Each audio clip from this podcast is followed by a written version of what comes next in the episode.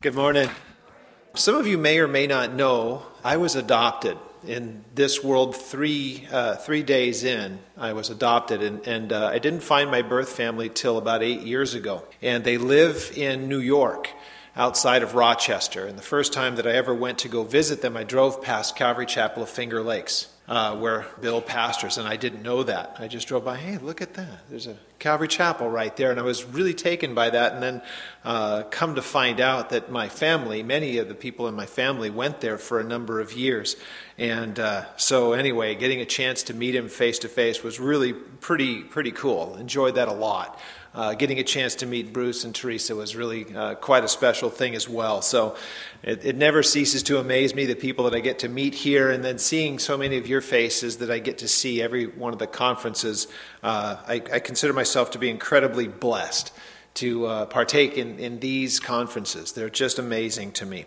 So, with that, um, as I'm sitting out, and I don't get a chance to do it as much back home, but getting a chance to sit in the congregation and worship, uh, there were two songs, whether you realized it or not, two of the songs uh, were so heavily um, uh, directed towards eschatology, the return of Jesus.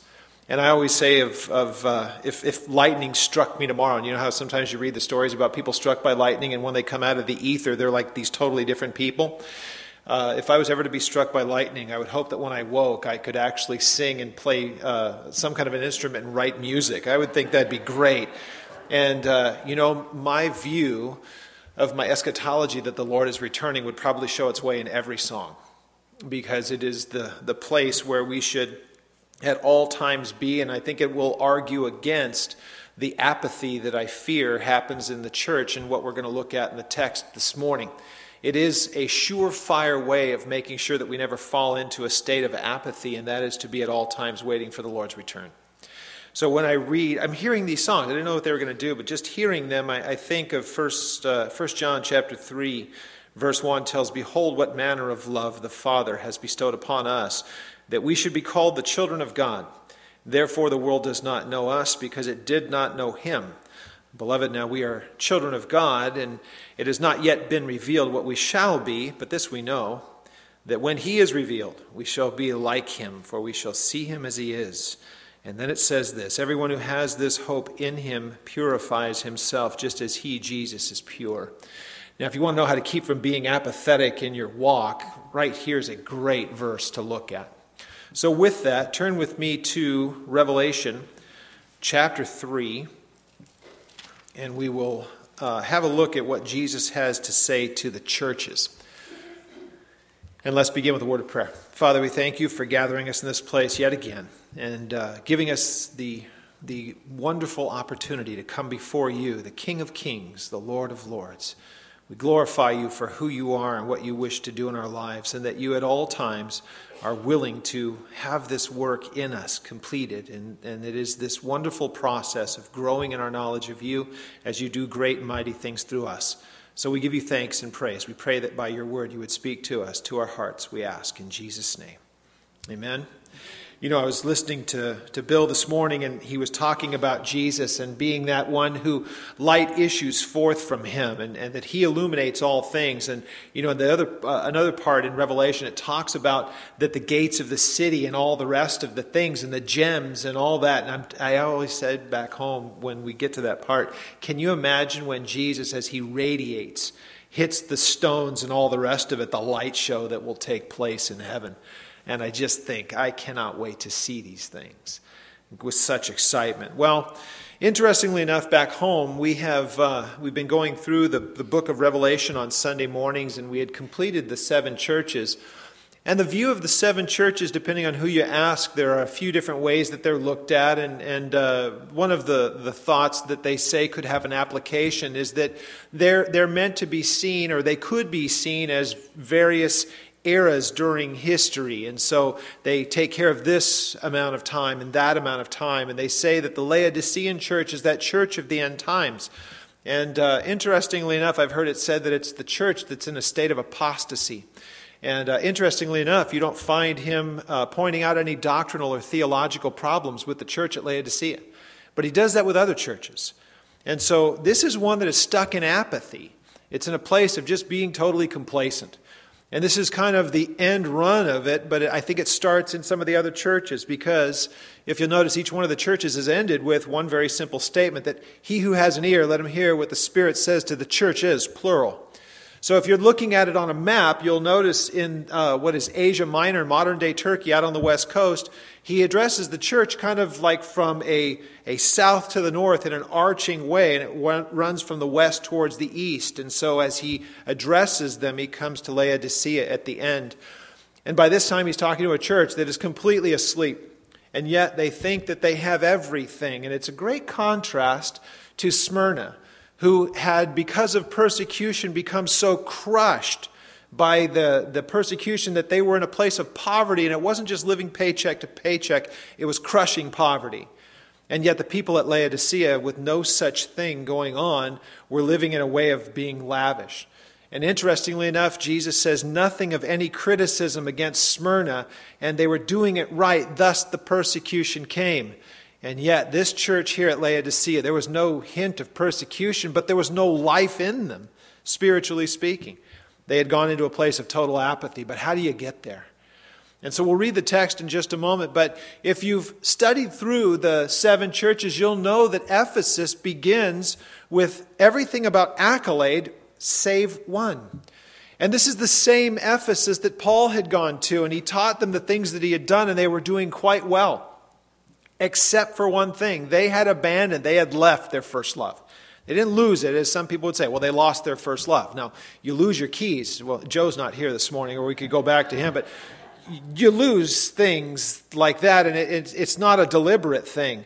But by the time that you read what's said to Ephesus, though they did all the things well externally, internally things had started to slow down a bit and that love, that fervor for Jesus had, had kind of found its way out, and they had become mechanical. And then you see that as it progresses on, it becomes more of a, of a concern by the time that you reach Laodicea, because it had, it had just become, it had become so dead that there was just nothing but apathy. Now, in between those, you also get to other churches, and I think of, of Sardis that they had lived on their reputation, and so you have a name that you're alive, but you're dead. And so it is also a concerning thing that may, maybe a church has done so well for so long, and yet they're now living on their reputation, but they too would have forgotten where they'd come from. And it ends up, I believe, at Laodicea, because this is where that, that progression goes. You start to become mechanical, though you had a great beginning and that beginning becomes further and further in the, in the distance. And then you get to the place of, again, like with Smyrna, or with, uh, with Sardis, rather, and they have a name because it's out on the building. I mean, look out there at the marquee. That's that church that everybody knows. And look at the name on the church. It must have something going on. Well, that's the name, but what, what's going on inside is dead. I say all of this as a run up to it because I got a chance to be around Dwight again uh, which is, is such a treat, and being around the leadership, but then getting a chance to meet Bill. Uh, these are men who had gone before me. I've been here for 30 years around Cypress, but I'm a pup when it comes to the early years of the movement. These men had been in the trenches for a decade or more before that. And I look at these men and I think they have so much to offer, and it's an important thing that we don't let those things go by without taking notice of it, because that's where apathy comes in. That's where living on yesterday becomes a problem because the people of today need to stay in the here and now, but remember where we've come from. And so, as he says to Laodicea here, verse 15 is what he says to all of them. He says, I know your works, that you are neither cold nor hot, and I could wish that you were either cold or hot. So then, because you are lukewarm and you are neither cold nor hot, I will vomit you from my mouth. And, you know, this is Jesus talking here. It's so hard for us to wrap our minds around that. But is there anything more disgusting than a tepid drink of water? I mean, think about it now. It's a little nippy outside, it's kind of cold. But think about it in the summertime, and it starts to get a little bit hotter, and it becomes more humid. And for those of you guys that work out in the yard and do all that stuff, there's nothing better than coming in the house and have a big glass of cold, ice cold water with ice in it and all the rest of it. Now, if you grab for one and it's just room temperature, what's your first reaction? It's usually to just spit it right back out. It's not, it's not what, it, what meets your desire. Well, it goes a step beyond that because to Jesus it's a point of nauseating. He says, I'm going to vomit you from my mouth. I, I see you as a church, and when I consider it, it's nauseating to me. And so to think of the church in that kind of a condition, it's almost beyond belief. And yet, as Jesus would have it to be, he doesn't just say, and I'm going to leave it in that condition. He gives even this church that is completely asleep, he gives them remedy. And so we read on, and it says, Now, because you say that I am rich, you've become uh, and you've become wealthy, and you have no, uh, you have need of nothing, and you do not know though that you are wretched, you're miserable, you're poor, you're blind, and you're naked. Now, for sake of time, I won't go into it, but much of that, much of Jesus' assessment, has to do with what life was like in Laodicea and what the things that they did in their trade and the, uh, the their commercial uh, exploits are all wrapped up in that. And he says, Now I counsel you to buy from me gold that is refined in fire, that you may be rich, and white garments, so that you may be clothed, that the shame of your nakedness may not be revealed and anoint your eyes with eye salve that you may see. So he's not happy with their condition, but he's not content to leave them in it, so he offers to them remedy. Now, this is to churches, and so there are those people that like to, you know, they like to look at things like this and think, I'm so glad that I'm not part of Laodicea, that I'm not part of this end times church. I would be very, very careful to make sure that we're looking at the churches as a whole, because after each church, he says, let the, let the person who has an ear hear what the Spirit is saying to the churches, plural. And God has preserved this record for us that we're looking at it 2,000 years later. And I am here to tell you that I believe we are supposed to look at all of those churches because I think in the, even the best of the churches, you can find elements of all of those churches within the people. And the one that scares me as much as any of them is the one of apathy. And is this somehow unprecedented? Is Jesus talking about it that it's going to happen somewhere down the road? Well, it's not the first time that it's happened. I'm going to ask you to turn with me to the book of Zephaniah. And we're going to find out that this is not something that is unusual. This is unfortunately, it's kind of human nature. Things go great for a while and then they kind of slow down. And here's one of the things that I can point to in my years around Calvary Chapel for which I'm so grateful. One of the better ways, again, to make sure that there's not apathy coming in is in addition to always being in, in a place of, of watching and waiting for the return of Jesus, in the meantime, stay in His Word. And I'm grateful for, for these gentlemen that I know, these, these men of God, Dwight and Bill, and these men that have gone before. This is from the day that they started till this day. It is still their work in this world is to continue to rightly divide the word of truth. That means to handle accurately. As Paul had said to Timothy, well, we see that as our mandate as pastors. If we understand the calling that has been put upon our lives, then we will continue to do that. I'll tell you about a little inside story that was between Chuck Smith and his brother Paul. Paul told me about this.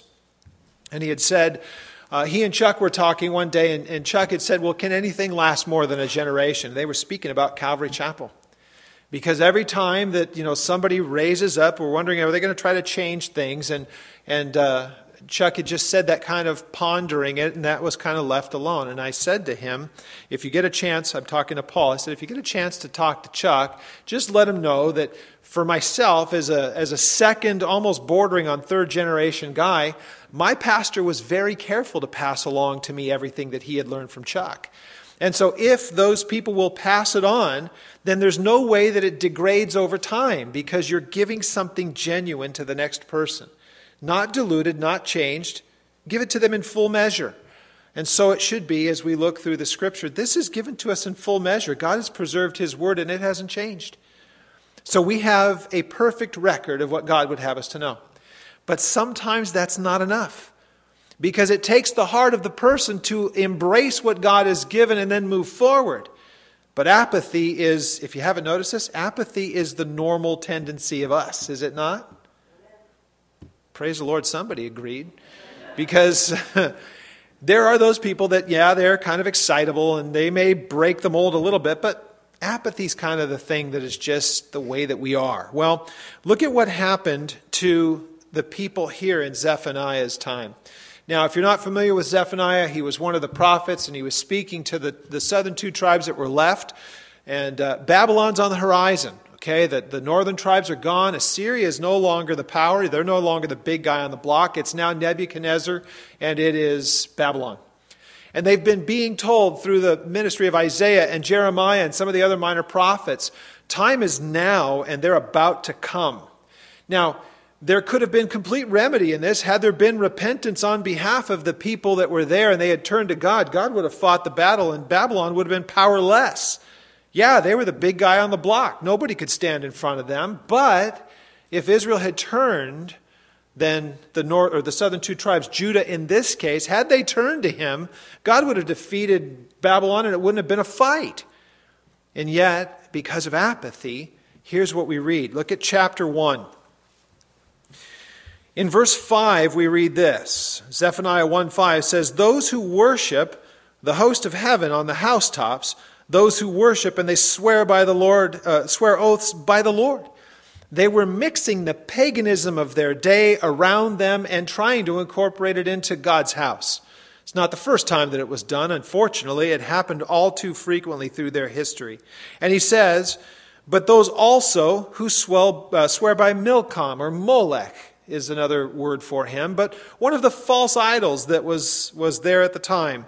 And he says, those who have turned their back from following the Lord, and they have not sought the Lord, nor have they inquired of him. You want to know what will bring disease into a church? You quit the back and forth communication that there is between you and God. You quit seeking him and say, Lord, what would you have for me to do? God, do you have direction for me? Will you speak to me? So there is a back and forth in this, and we'll see the remedy that Jesus gives as well. But I want us to see what brings you to a place of apathy? And it's not unprecedented because right here it happened to them. Now, God here through Zephaniah starts to speak about it's going to happen. This is one of the saddest things is when God is able to speak as though something is a completed issue, though it need not be. And so he's able to speak because he knows how things are going to be. And again, I'm thinking about Bill this morning, and he's talking uh, through Genesis there in chapter 1. Don't you love how Genesis 1 is written? It's not there to, to try to win an argument with an atheist. God is just saying, You weren't there, I was. This is how I did it. Let's move on.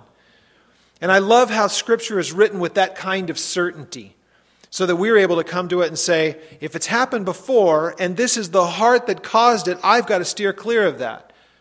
Well, here they are. Verse 12 tells us, And it shall come to pass in chapter 1, verse 12, It shall come to pass at that time that I will search Jerusalem with lamps, and I will punish men who are settled in their what? In their Laodicea.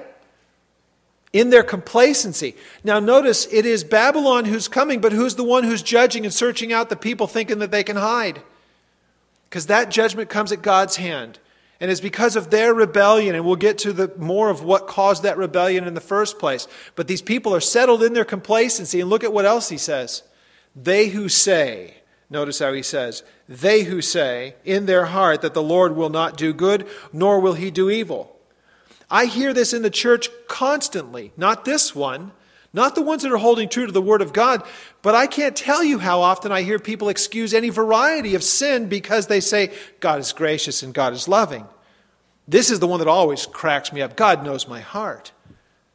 Yeah, He does. Jeremiah tells us that it's wicked and who can know it? Yeah, so man's heart from inception is in a place of rebellion against God. So please, if you ever hear anybody say, God's not really angry about things. He's not going to do good. He's not going to do evil. He knows our heart. He's loving and He's gracious. Tell that to the people of Judah. Tell it to the people of the northern tribes that were wiped out by Assyria. Because they could have made the same argument. We serve a holy God, brothers and sisters. He doesn't put up with complacency, and it is something for us to make sure that, yes, he is, he is gracious and he's merciful, he's loving. I, I weep when I consider the, the worship songs that we sing here as we consider what is, what is awaiting those who are looking for Him. You know, there's a difference. We see sometimes the scripture talks about the fear of the Lord. And I said this back at church and, and uh, back in, in California, and I, I, hope that it really resonated with people there because we read the fear of the Lord and we use it, it's used in the scripture quite often. And yet it's not something where you're cowering from Him. I don't know about you, but any of you that are saved, I don't cower from the Lord. I'm not afraid of Him, but I have great awe and, and wonderment and respect and awe for Him. He's grand, he's, he's majestic, he's greater than words can describe. So it, it, brings us to the place of bowing a knee to him because he's, he's all of those things. But I don't walk around afraid of my Father. I don't walk around afraid of Jesus. I'm, I'm looking forward to the day where I can embrace him as he embraces me. That's the God that I know, so I'm not afraid of that. But I am to have an awe and a reverence, and they had lost such things. Turn to chapter 3 because he continues with this thought. And God, speaking through Zephaniah, has this to say Woe to her who is rebellious and polluted, to the oppressing city. And he, of course, addresses Jerusalem here because this is the seat of power of what's left, and it's about to be judged because Nebuchadnezzar is going to come and take it out. Look at these four things that are said in verse 2. She has not obeyed his voice. She has not received correction. She has not trusted in the Lord. She has not, not drawn near to her God. Those are progressive, by the way. One happens and it leads to the other, but look at those things as they're said in that succession. One of the things of disobedience to the Lord's voice means that you're going to never hear what He has to say because you won't take correction from Him any longer. And if you won't take uh, correction, you'll probably use it as the excuse of saying, Well, He's not worthy of my trust. Why would I want to take correction from somebody who I don't trust nor do I fear? And it says they have not drawn near. That goes back to chapter 1. They quit inquiring. They quit coming before the Lord and saying, I'm seeking you, I'm looking for your direction. Again, what could cause the problem at Laodicea? History, mankind's heart. It's kind of the way that we do things. So staying focused is really the key to all of these things. But notice, this is such an important thing. Since we're talking about church in the future, we're looking at the covenant people of God, but I want you to see the common thing between them. Look at what is said here. Verse 3. Her princes in her midst are roaring lions. Her judges are evening wolves, and they leave not a bone until morning. So these are the people that ruled over them in a political sense. In the civil things, they were devouring the people, they were exploiting them. Now, when it gets to the religious side of it, verse 4, it says, Her prophets, they're insolent one of the words that, that is uh, used to describe that, these are the ones that are frothing at the mouth. They're just anxious for everything, but there's no maturity in them. So they become not only insolent, but they're also treacherous. And to be a treacherous person is they're looking to do harm to somebody for themselves and for their own benefit. And who are they? Who is this? The prophets of God, the ones who are supposed to be speaking the oracles to the people and yet they're treacherous and insolent. Now, Israel is Israel. God's going to do the things He's going to do with those people.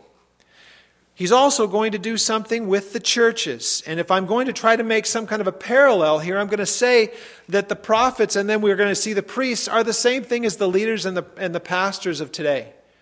And could those things be said of them?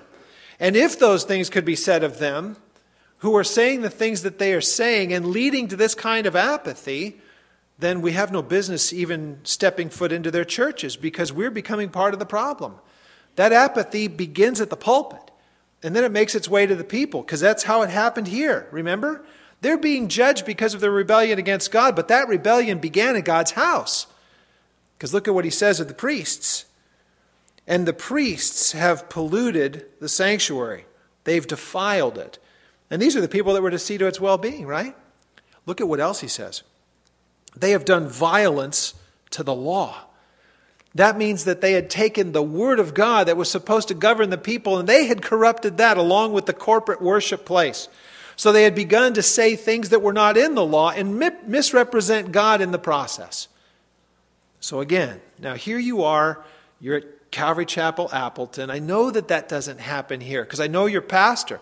I know that he and, and myself were alike in this. We want to make sure that there is no apathy in the church. What we want to make sure is that there is a genuine excitement that today the Lord could come back. And in the meantime, if he doesn't, he may come tomorrow, but in the meantime, he has things for us to do. And that is an excitement to us. It is a thing that should keep us propelled forward, waiting for the day. Well, in this case, they had had their leadership become insolent, misrepresenting God, and then ultimately misrepresenting His word, because the prophets would be representing God to the people. They're misrepresenting. And then the people that are supposed to be presenting man before God and instructing are the ones who they themselves are also corrupt. And what leads to it, or what does it lead to? Apathy. Remember, that's what we saw in chapter 1. These people who had become complacent in their hearts, saying, Ah, God's okay with it. He understands. He's not going to do good. He's not going to do bad. He's not a judge. He's loving, right? Because we've seen him in the bookstores, right? All the pictures. He's just, he's hippie Jesus. You know, everything's cool, no problem. He's coming back and he's got lambs slung around his shoulders and he's, you know, that's him. So, of course, he couldn't come back as the King of Kings and the Lord of Lords, meting out the judgment and all that stuff. Our God is holy. And our God calls us to be like Him. There's no room for complacency in this. There is supposed to be a back and forth relationship that we have with Him because He's the one who has initiated it. Right? Were we around when He died on a cross? No, but it was done with us in mind. Right? So everything has been initiated. He's the one who calls us to Him. And so, where is the place for apathy in that? Look at verse 5. The Lord is righteous in her midst, and he will do no unrighteousness, for every morning he brings justice to light. He never fails. Don't you love being able to, speak with that kind of absolute? My God is incapable of failure. Me, on the other hand, daily, as do all of us. But then the, the rest of this the rest of verse 5. But the unrighteous, or the unjust rather, knows no shame. Interesting. I see the same people that are trying to say God's okay with the things that I'm doing, and they have no shame for the things that they do. And interestingly enough, if going into the things that they're doing, if the Lord was standing right next to them, I wonder if they would even recognize that they're bringing Him into the things that they're doing. Or if He just showed up out of nowhere. I mean, how many times will we just do one of these things. Don't look at that, Jesus. I'm very embarrassed about that, whatever it is that I'm doing. We would look to hide these things from him. Look, he's, he's everywhere. He sees everything that we do. He knows the motivations, he knows all the rest of those things. Now, this isn't supposed to depress us. What it is supposed to serve as is a warning. Now, again, you're here. You're in church at a place that reverences God and reverences His Word. But this is like I feel back home. I'm looking here, and what do we got? How many? We have a, a couple of empty seats, right? I know that there are plenty of churches all around the valley that are probably filled to capacity entertaining people. But they're being systematically starved by the pulpits. And it's leading to apathy because they're not even seeing that the Lord is about to return. And I don't blame you. What I'm hoping is that you're engaging with those people and finding a way to speak the truth to them because this place should be filled to capacity should be back home. I got a church that's cl- two churches close to us that probably have 15, maybe more, thousand people between the churches. Massive congregations. And people are flooding to that. And they walk out ears tickled and entertained, but they have not heard the word of God. They do not realize the peril that they are in, nor do they realize that the earth is ripe for judgment. Now, there's got to be different elements to this. Because if all we're talking about is judgment, judgment, judgment, then we become a one trick pony, right? But we want to say that the Lord's going to judge as He is. But hey, He has called us to His side that we would escape that judgment because He loves. And you can know Him, He's very personal. And I want to point out to, uh, to you a couple of those places. Turn with me to Matthew chapter 7. And we'll begin to wrap this up this morning. I want to make sure that one of the, the, the important elements of this is to notice that whenever God recognizes or identifies for us something that is a problem, He will always give the remedy as well.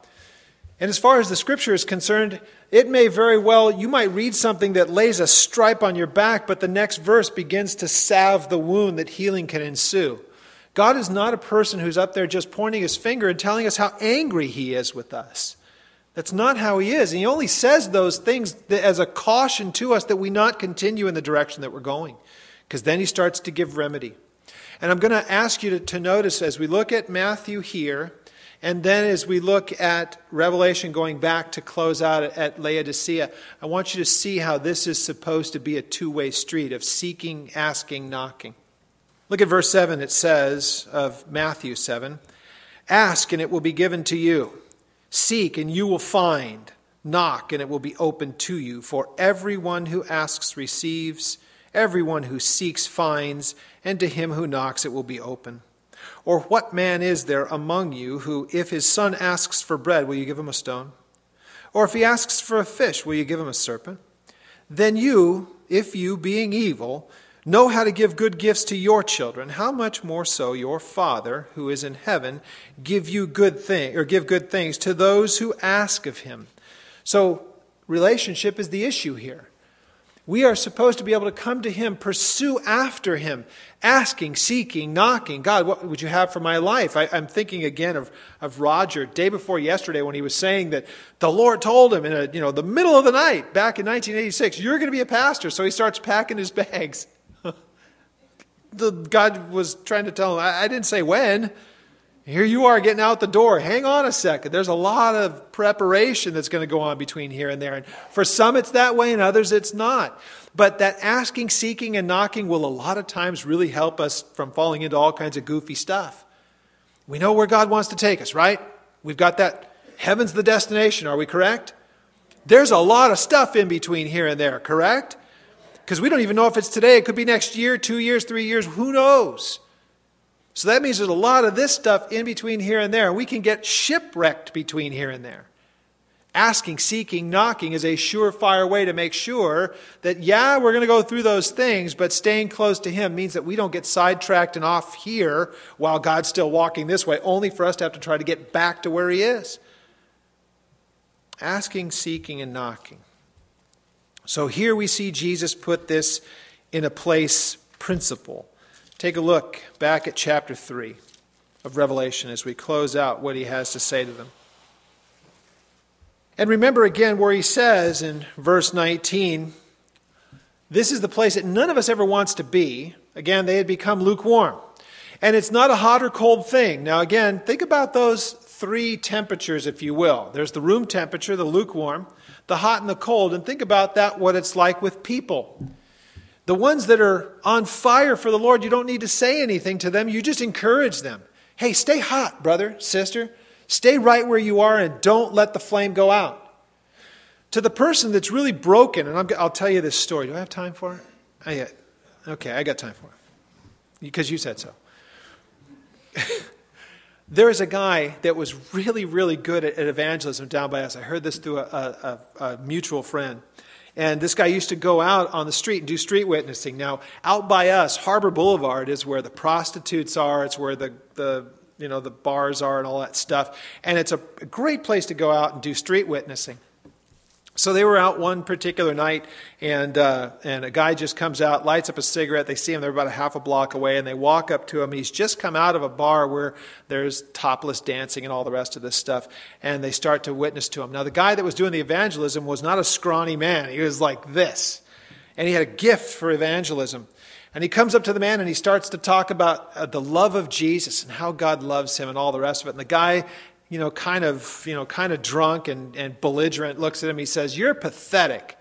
Here you are when you probably have family at home, and yet you're out here wasting your time talking to us. We don't want to hear about your Jesus stuff. So, of course, it's typical. If any of you have done street witnessing, you know that that's kind of the common fare. And so, this guy, the Lord just tells him what to say, and he goes to this man and he said, You know, he, he goes, You're right, I have a child. Because I have actually have a wife, I have a little girl, and I have a, I think he had a son. And he said, and of all the things that I could be doing, I could be spending time with them, but they've been okay with me coming out here that I could tell people about the love of Jesus who might not be able to hear it any other way. He says to the guy that's been in there drinking and watching the show, he said, Do you have any children? And the guy says, Yeah, I have a young daughter. And he said, Well, you know, it's funny that you would call me pathetic Because here you are paying money to see someone else's daughter take off her clothes while you have yours at home. Now who's pathetic? And the man said, I, you know, he repented. He was a backslidden believer. Really backslidden believer to go in a place like that. And God sent him to that place. See, you can reach the person that is really, really cold oftentimes because you don't need to convince them. Just point out the obvious. Jesus loves you and died for your sin that you wouldn't have to live in this state of apathy and actual coldness towards Him. It's easier to reach them, but you know the ones that are really tough to reach? God's okay with it. He knows my life. Yeah, I fall into sin, but you know, He's gracious. He's not going to do no good, He's not going to do any evil. The ones that are in complacency, you can't even convince them that there's a problem. They're so lukewarm. What's the remedy? Getting back to that place of asking, seeking, knocking. But then I want you to also notice who says at the close of this book, this letter to the Laodiceans, and I believe that you can make this application to each one of the churches, same thing. He says in verse 20, Behold, I stand at the door and knock. There's this nice little if. If anyone hears my voice and opens the door, I will come into him, dine with him, and he with me. Now, to him who overcomes, I will grant him to sit with me on my Father's throne. There is a, a doctrine that is in the church, and it's, it's becoming more contentious by the day. And uh, Chuck, before he passed, warned us against it. And that would be the, the, the, uh, what we would call the reformed view that God picks and chooses who it is that lives and dies eternally.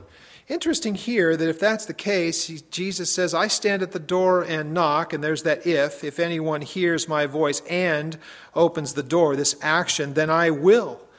We know that it's his desire to do it, but he's not going to barge his way in, or else he would say, Behold, I stand at the door and knock, and if any of the elect are in, I'm going to just kick the door down and take them and leave the rest of you. But he says, Here's my invitation to you, you who are stuck in your lukewarmness even to those that are cold and distant from him. I stand. You should have been asking, seeking, knocking, and looking at me, but you haven't done it, and you've fallen into a place of complacency and even coldness in some cases. But just because the intensity of his love, he will stand at the door. He will knock, and you will know that there's a voice as well, because he says, You got to hear my voice too. And he's calling out. So here we are, assembled in Calvary Chapel, Appleton. I, I was driving down the road right out here, uh, coming coming in this morning, and I noticed that there are 73. The, the census last time it was taken, 73,000 and some change people living in Appleton, and I'm guessing that the seating capacity is a little bit less than that in here. So, and there are a few extra seats. It is your task in this world to make sure that you are going out and sharing the gospel, which was something that we were really good at back in the day in Calvary Chapel, and I think a lot of them still are. But you know what we were really, really good at? Making disciples. Converts are one thing, disciples are an entirely different one. And I've been saying this around Calvary Chapels of late because I think that we, I want to make sure that we don't lose focus uh, Romans 1:16, I am not ashamed of the gospel, for it is the power unto salvation to all who believe, first to the Jew and then to the Greek, right? That's the proclaiming of the gospel. But what happens after they get saved? 2 Timothy 3:16 All scripture is given by the inspiration of God and it is profitable, it is useful. For what's the first thing? Come on with me. Profitable for doctrine, for correction, for reproof, for correction, for instruction in righteousness. That's where the disciples are made. That's what happens here. We proclaim the gospel. We invite them to church. Hey, I might not have all the answers. The word has the answers. Why don't you come along with a bunch of other people that are formerly fallen, but now made whole in Jesus? And let's learn about him together so that we don't get stuck in that place of apathy. Churches grow because sheep beget sheep. That was one of our, our rallying calls back in the day around Calvary Chapel. You're a sheep, you make sheep. Invite your friends. When you're evangelizing, look, we're not trying to proselytize and, and yank people from other churches. What we pray back home, and I hope that you start to do it here if you're not, there may be, and I, I, don't know, I haven't taken a survey, but you may have some of those really big, big churches around here that there's a lot of flash, there's a lot of lights, there's a lot of really cool stuff, but what is the content of what's being taught over the pulpit? Is there genuine discipleship that's going on because you spend time in the Word of God? Now, if you will join in this prayer. I know that this is probably the way that the leadership's praying here. I keep reminding ours back home. God, we don't want to go pilfering sheep from some other flock. It's not what we do.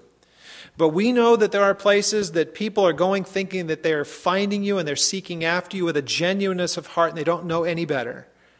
And if there are those, Father, but they're being starved by their shepherds, then will you remove them from there and bring them someplace that will feed them? Your word that will tend to them as the flock of God. And I know that this is one of those places. I'd love to see this place filled because filled sanctuaries filled with the Word of God means full sheep that are able to go out and do the work of the kingdom, which we hear about all the time. The kingdom is not of this earth, it is of the one that is to come. So we look heavenly, waiting for his return. In the meantime, we preach the gospel with abandon, and then we make disciples by seeing that they are instructed in the Word of God. That's why we assemble. That's the reason why we go to the trouble that we do, if you want to think of it as trouble of coming to church because you guys could be doing a whole lot of other things on a Sunday morning, yeah? Yet you're here because you know that the Word of God is taught. Why else would we assemble? Pray with me. Father, we thank you for your goodness, for your faithfulness. We thank you that you've not called us to a place of indifference, to complacency, to apathy. You've called us to a place of being on fire for the things of your kingdom. You've asked us, Lord, that we would take the time to seek you, the one who can be known, the one who can be found. Lord, we thank you that you have loved and, uh, and given yourself for us. We would ask, Lord, that you would search our hearts and that we would not be ashamed of the gospel, seeking to see these seats filled because this is where your word is proclaimed. You have a place of reverence in this place, and so we thank you, our holy God, who loves us and gave himself for us. May you be glorified continually in this place draw those that you would have to grow in their grace and knowledge of you. We give you thanks and praise for this whole week, this work of, of your Spirit in this place over these days. We thank you. We give you praise. In Jesus' name.